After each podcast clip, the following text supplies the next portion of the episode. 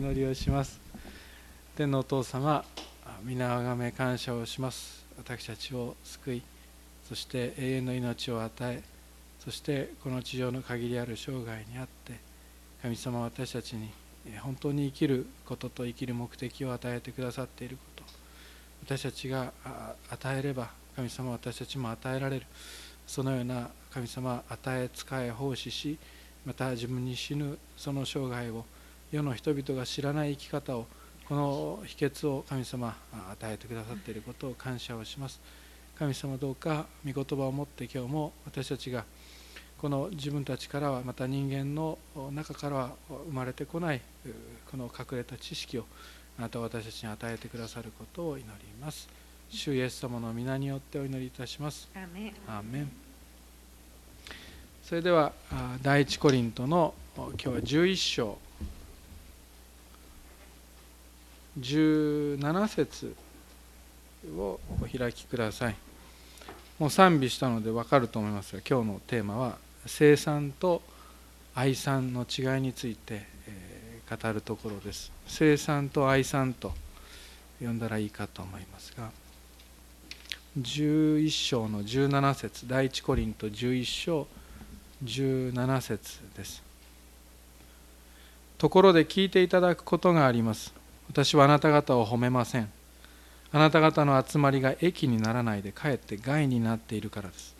まず第一にあなた方が教会の集まりをするときあなた方の間には分裂があると聞いています。ある程度はそれを信じます。というのはあなた方の中で本当の信者が明らかにされるためには分派が起こるのもやむを得ないからです。しかしそういうわけであなた方は一緒に集まってもそれは主の晩餐を食べるためではありません。食事の時めいめい我先にと自分の食事を済ませるので空腹なものもおれば酔っている者もいるという始末です。飲食のためなら自分の家があるでしょう。それともあなた方は神の教会を軽んじ貧しい人たちを恥ずかしめたいのですか？私はあなた方に何と言ったらよいでしょう。褒めるべきでしょうか？このことに関しては褒めるわけにはいきません。この箇所から生産と愛産ということについてお話をいたします。うちの教会教会愛産をしますよね。いろんな教会でもやります。カレーを食べる教会もありますしあロサンゼルス行った時は和食がやっぱり出ましたね。皆さんあの駐在の方も留学生もいたので日本食が恋しくなってで和食をたくさん出していただいたのをよく覚えています。愛さんこの教会はうどんデーがその愛さんになります。うどんデーはクリスチャンもそして未信者の方も誰でも誰でも券を買ったら食べれることになっています。愛さんっていうのはそういうことですよね。でも生産とは違うその話です。もちろんうどんでじゃあ生産式にしようかって言ってであれをじゃあ うどん生産ダメだな。でもでもまあじゃあパンデーっていうのを作ってで礼拝後にパンデーをやりますと。パンとブドウジュースでやりますから来てください。って誰でも食べれますよって。これ生産の代わりにしましょうって言ってなるかって言ったら今日はならないという話です。前回私が前回ですねお話をさせていただいたのに続いて、えー、この礼拝行動の礼拝が乱れているコリント教会において乱れているっていうことをパウロが取り上げていますがその礼拝の乱れについてさらに続けて記されているところです。パウロはコリント教会の礼拝ですね集まりが礼拝それから祈り聖書説教生産式こういったものを含む集まりがだんだんと害になっていると17節書かれてますが悪くなっていっているとはっきりと伝えます、人数が減ったとかいうことは教会の集まりが悪くなることではなくてむしろ質なんですよね。集まりの質が悪化の一途をたどっているとパウロははっきりとここで言うんです。パウロのいいところまた素晴らしいところ、まあ、精霊によって力づけられてですがいいところはこういうところです。あなた方は褒めませんと始まっています。かえって害になっているとはっきりと言うんですよね。それは何だったのかその教会の悪っていうのは何だったのかっていうと分裂が起きていたということだったんです。でもその分裂はいい分裂と悪い分裂があってそうなんです。もう一回言いますけど分裂も何もかもいけないわけではなくていい分裂と悪い分裂があって悪い分裂が起きていた。だから褒めないと言ってるわけです。その分裂は信仰による分裂ではなくて貧富の差による分裂だったということなんです。それは褒められないとはっきり言うんですよね。必要な分裂良い分裂というのがあります。それは異端からの分派です。異端っていうのは教会の外から突然入ってくることはないです。教会の外であの分派ができてじゃあ分裂しようということはまずないです。教会の中で起こります。おかしくなった最後説教がおかしくなった。キリストなんか信じなくたって誰でも救われているんだというようなことを牧師が言うようになった。もうそれはもうあの 早く出た方がいいですね。キリストを否むようなことが始まったらもうそれは異端ですよね。そうした異端教会内から起こる。それは必然的に 除去するかあるいは関係を断つかしなければならない。ですから本当の信者が明らかにされるためには分派が起こるのもやむを得ないというのはこういうことを示しています。しかしここでコリントで起きている分派あるいは分裂っていうのはそれは貧富の差で起きているその分裂だったのでそのパウロはそのことがおかしいってはっきり言うわけであります。今日もお話をしますがこの一番教会でも何かの特徴でグループ分けがなされるのであれば礼拝においてですよ。礼拝においてグループ分けがなされるのであればそれはおかしいということをお伝えをしていきます。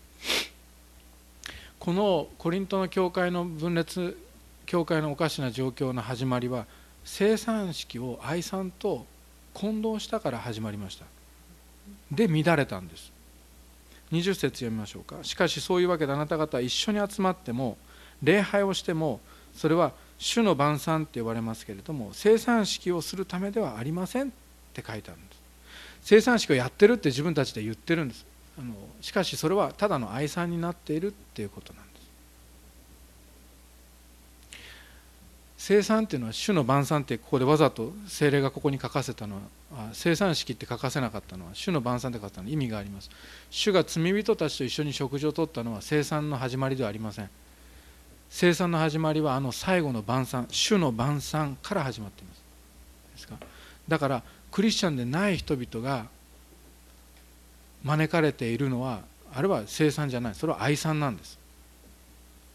クリスチャンしか招かれていない。ふさわしくないままでパンを食べる者はそれは身に裁きを受けるって書かれているその種の晩餐というものがあるんです。ユダは食べました。そして呪いを受けました。そういった事柄があるんです。その種の晩餐は今怖いこと先に言いましたけど救済です。私たちの救いなんです。キリストをうちに受け入れて永遠の命を食べる。実際にキリストを心に入れてる心の体に入れてるんですからあれは救いなんです。ただノンクリスチャンがそれをやるとそれは救いではなくて裁きになります。そういった事柄が書かれてあのこの後も書かれていきますがその彼らこのコリント教会は生産式と愛産を、ま、混ぜちゃってたんです。で昔の初代のクリスチャンの牧師たちでクリストストムスっていうすごい下噛みそうな名前ですとっても有名な先生なんですがこの方が記録で残しています。何が起きたかっていうと愛さんまあ、生産式って彼は呼んでたんですが事前のためにお金持ちの人が宴会を開いた。それを生産式って呼んだんです。でそれがだんだん生産式が愛さんにとって変わっていったっていうことが書かれています。そしてそれぞれが最初食べ物を持ち寄っていたんですがだんだんこの愛さんなのに生産式と呼んでいた中にあってお金持ちの人たちが貧乏人とその貧乏人が持ってくる粗食を疎んじ始めてそして早めに集まるようになっていった。どうどういうことかっていうと日曜日当時はローマの帝国ですから平日なんですよ。仕事してるんです。普通の人たちは。仕事しなくていい人たちはお金持ちなんです。お金持ちの人たちがじゃあ貧乏人が来る前に先に食べちゃおうって書いてあるでしょ。食事の時命名我先にと自分の食事を済ませるので空腹なものをおれば酔っている者もいるという始末ですと書かれています。そして遅くまで仕事をして礼拝に駆けつける貧しい兄弟たちを差し置いて自分たちだけで美食をたらふく食べるようになっていった。これはもう生産式ですか？いいえもう生産式ではもうなくなってしまっているんです。で彼らはしかもそれをこう続けていくわけなんですが、まあのこれもサークル活動なんですよね。教会の礼拝ではないんです。ある特定の人々だけが集まって自分の気に入ることをやる。そして自分たちと違うグループの人たちは排除していくということをやるともうそれは礼拝とかコミュニティとかいうものではなくなってしまいます。あるいはそれはもう一部の気の合う人たちが作り出すサークルであります。聖書はそのサークルを拒否しません。でもそれは家でやりなさいって言います。飲食のためなら自分の家があるでしょう。あるいは別に教会の中でもいいんですよ。でも礼拝の外でやりなさい。で10時から始まる礼拝の中ではやるなって言ってるわけであります。そのことは褒めるわけにはいかないというわけであります。今日生産式を愛さんと捉えてはいけないっていうことをもうちょっとだけお話ししますねこのテーマの中で。でこの世の中には私たちが当たり前と思っているようなことが通用しない教会があります。それは未信者も生産式に招かれているという教会があります。でもこの人数だけでもったいないと私は思うんですがよく聞いておいてください。それは間違っています、ですか？未信者は生産式に招かれていません。救いの救いはね自分から受け取りに行くあれは神の招きなんですよ。あなたは洗礼を受けていますね。だから招く。あなたはこのキリストを口に入れなさい。これは永遠の命になるって。書いてある。ヨハネの福音書に書いてあるヨハネの6章に。6章の54節私の肉を食べ私の血を飲む者は永遠の命を持っています。私は終わりの日にその人をよみがえらせますって書いてある。生産式を受けるクリスチャンってねあのねもうあれは感動なんですよ。私は時々不安になる。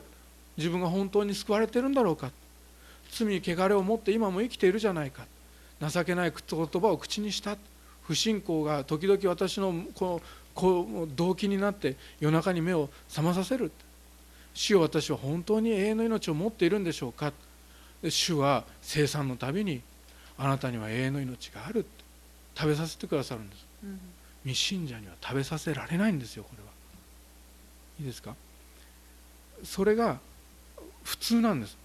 普通なんです。そしてこれが当たり前で私今年牧会させていただいてこのあと何年牧会させていただくかわからない主の導きの中でどこだけ生かされるか分かりませんけどこの次の牧師もこの次の牧師も絶対にこれは変えちゃいけないんです。人々は言います。それは差別じゃないのかノンクリスチャンは嫌な思いして帰るんだぞと。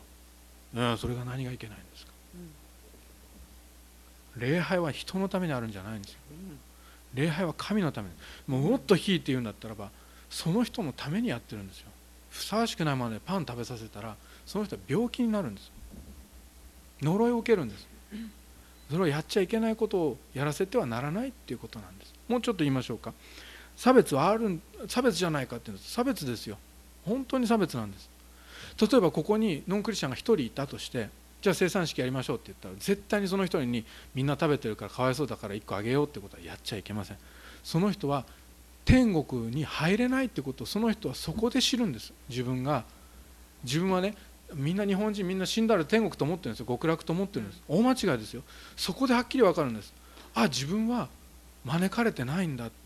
神の国に。あ自分はここが天国だったら交わりに入れてもらえないんだって。生産式でやっと分かるんです。いいですか？だからどこで生産式やるにしてもノンクリスチャンには絶対に食べさせても飲ませてもいけません。入信の誓いとか洗礼を受けなくったってそれなりに応答してるんだからそれだけでいいんじゃないですか生産式と洗礼式を結びつける必要はないんじゃないですかっていうのであればそれは大間違いです。洗礼こそ生産式を受けるその印です。受けられるそのための印なのであります。あなた洗礼を受けましたか？はい受けましたって言えるでしょ？これ洗礼式なかったら言えないんですよ。自分が救われたかどうかって。もう一回言いますよ。例えばねあなたが洗礼を受けないで自分はクリスチャンだって告白したとして牧師が「そうだねあなた今キリストを告白したねあなたクリスチャンだよ救われてるよ天国に行けるよ」って言って道歩いててで誰かが「あなた救われてますか?」って言ったら言えないんですよ。もう救われてるって牧師が言ったもん。その牧師何どんな何の牧師か分かんないですよ。人間なんて当てにならない。ですただあなた洗礼受けましたか？って言われて分からないっていう人いないでしょそれが適齢だっても心霊だっても受けたのは覚えてるでしょ忘れられないはずですよどんな子供だってどん2年生の子供洗礼受けますけど覚えてるよ絶対になんかただ、幼児洗礼はうちの教会は絶対しませんしこれからもなまずないですあれありえないですけれどもしかし幼児洗礼を受けた人だって家族の中でずっと繰り返し繰り返しあなたは洗礼を受けたって言われますよ。だから受けたか受けてないか分からないってことはないんです。もう一回言いますあなた洗礼を受けましたか？受けました。生産式に預かってください。おっしゃ嬉しいでしょ？永遠の命ですよ。いいんですか？もらってそうですよ。あなたは永遠の命もらっていいんです私は罪人ですよ悔い改めなさい。あなたはでも招かれているって。主をふさわしくありませんすぐ悔い改めなさい主はあなたはその罪の告白を聞いてあなたの罪を許し全ての悪からあなたを清めてくださる。約束を守られる真実で正しい方はあなたの罪の告白を聞いてくださり許してくださる。それが私たちのふさわしさなんです。それがあのね譲っちゃいけない洗礼のラインなんです。生産のラインなんです。この儀式を変え止めちゃうとこれ儀式なんです。ちなみに生産式。洗礼式も儀式です。生産式も儀式です。儀式嫌いな人はプロテスタントの教会に多いけど主が制定された儀式は2つだけなんです。これが守られなかったらもうクリスチャンじゃないですよはっきり言って、うん、あ言い方今強かった。もう一回言い直します。この5つも7つも守れって言ってるんじゃないんです。主が制定されたのは2つだけなんです。私を覚えてこれを行えって言ったキリストの命令を今言い換えてますからね。破っていいんですかっていうことなんです。2つだけ。儀式を止めて交わりに変えてしまうとうどんでは楽しいですよ。でもあれを生産式に変えちゃうと儀式をやめて交わりにしてしまうと聖なるものがそこでなくなります。聖なるものがなくなってしまいます。そこで大切なのはあのね大切なのはもう一回言いますけどなんとなく信じたふりをしている人を救われてることにしてあげるっていうような人間が人間を救うようなグループの話じゃないんです今言ってることは。今言ってることは教会なんです。神の教会を軽んじ貧しい人たちを恥ずかしめたいです。ですか私はあなた方に何と言ったらよいでしょう。褒めるべきでしょうか。このことに関しては褒めるわけにはいきません。神の教会の話をしてるんです。生産式を洗礼生産式と愛産と混ぜるとこれは教会が乱れます。人々は人間しか見なくなります飛んでいる人が心地よくなる教会を作ろう。救われてるかどうかわからない人が心地よい教会を作ろう。それから貧しい人たちも心地よく過ごせるように飛んでる人と貧しい人と礼拝の時間を分けようそれは違います。大きな間違いです。ある神学者はそういうことが起こるとこういうことが起こる救い主は救い主キリストはただの兄弟愛と社会実践のための教師に変わる。教会は神の教会ではなくて人々の集まりになると。礼拝は講演会に変わると。説教はお話に変わる洗礼は入会式に変わるそして生産式は愛さんに変わってしまうその教会はもう神の聖なる教会ではなくて、あなた方一緒に集まってもそれは主の晩餐を食べる食べるためではありませんという聖なるもののためではなくなってしまう集まり。人間のための集まりになります人間がどんだけ集まっても人間のために集まったらそれは礼拝ではありませんから。礼拝に何人来たってことは絶対に言えなくなります。礼拝は礼拝のままでなくてはなりません。ですか？礼拝は礼拝のままでなくてはならないんです。この内側で信じてるから。それはいいですよ。大切ですよ。でも神様はそれを明らかにするために外なる目で見える手で触れる事柄を制定されたんです、礼拝において洗礼式と生産式はバカにされてはならないんです。とっても清い瞬間なんです。今日ここ私狙ってこの箇所じゃないんですよ。来週聖戦式と洗礼式があるからここに当てはまるように少しずつ施設を調整してたんじゃないです。今ここ昨日開いてですよここ。昨日ここから説教しようと思ってさ違う昨日昨日ですね。昨日から始めてるんです。これでここなんですよ。あともうちょっと話します。生産式を精霊点ではなくて人間の交わりに変えてしまうと人間の交わりですから人間の違いに目が行くようになります。どういうことかもうちょっと説明します。生産式という精霊点聖なるもの神の臨在の前となると私たち誰一人人間の隣の人たちを見て生産式が受けてないでしょ。おそらくパンを握りながら「食悔い改めない罪はあったでしょうか?」ってやってるはずですよ一度は。主がおられる。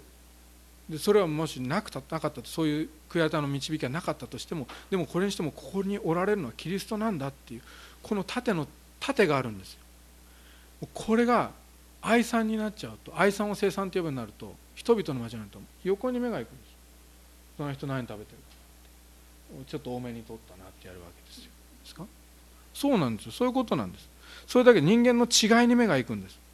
もう聖なる体験がないんですよ。これが。ありありますよね聖なる体験。主よ私は罪人です。主よ私から離れてください。私は罪深い人間です。ペテロ聖なる体験をしてるでしょ。あれがないんですよ。隣の人を見るんです。あの人今日もなんかこういうの着てきたなとかさああいうの食べてるなとか。なんか新しい服買ったなとか。そういうことですよ。横ばっかり見るようになるんです。そうすると何が起こるかっていうと自分たち横の人たちで自分たちと気が合う人たちを集めて人ですから。でグループを1個作る。もうそれはもう礼拝じゃないですから。それは外でやってください。礼拝の外でやってください。青年会そうです。青年会そうですよ。同じ年齢の人たちが集まる。婦人会そうでしょ。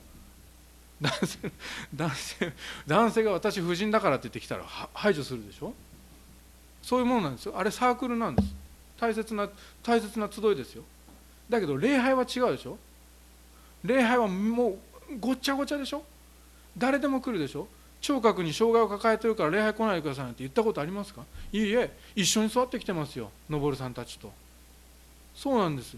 これが礼拝なんです。あのね礼拝ってマルチン・ルーサー・キング牧師が言ったキング・ジュニア牧師が言った。礼拝っていうのは医者が医者であることを忘れる場所だ。弁護士当時の黒人教会医者弁護士はもう黒人がなれる最高の職業ですよ。医者弁護士があの自分が医者弁護士であることを忘れる場所でそして貧しいやもめが自分がかわいそうな思いであることを忘れる場所だみんな一緒に集まって神を前にするから忘れるんです。みんな罪人なんですもん。許された。あれが起こるのが礼拝なんです。あれが起こるのが生産式なんです。でもこのコリント教会は生産式の時に私たちは飛んでいる。そしてあの人たちは貧しい別々でやろうってやったんですそれはパウロにとってはもう不快でしかない。教会をバカにしないでくれって言ったわけであります、ちょっと待ってね。あもうこれで言うべきことは全て言いました。お祈りします。あなたは私の敵の前で私のために食事を整え私の神戸に油を注いでくださいます。私の杯は溢れています。あなたを前にして起こるこの主の晩餐が神様自主の礼拝でも清められますように。あなたを前に聖なる聖霊典を行うことができるように導いてください。牧師も言葉を間違えたり順番を飛ばしたりします。しかし聖なることであることは変わらない。その本質を私たちの教会の聖霊典に与えていてくださることをお祈りをいたします。自主洗礼を受ける者たちがこの聖霊典に預かります。願くば生産の後で預かれるような手順を整えておけばと願っていましたけれどもしかし主を生産の前に洗礼の前に生産を受けることになります。しかし主をどうぞそれらの起こる聖霊典全てをあなたが守ってくださるように。そして奉仕をされる羊たちを祝福してください。健康を守り支えていてください。健康に不安を持つ者が平安を持ってご奉仕をすることで私たちの教会の秩序を廃します。主を心から愛します。一人一人の羊たちをあなたが守りくださるように。そしてその家族も祝福してください。イエス・キリストのお名前を通してお祈りいたします。アーメン。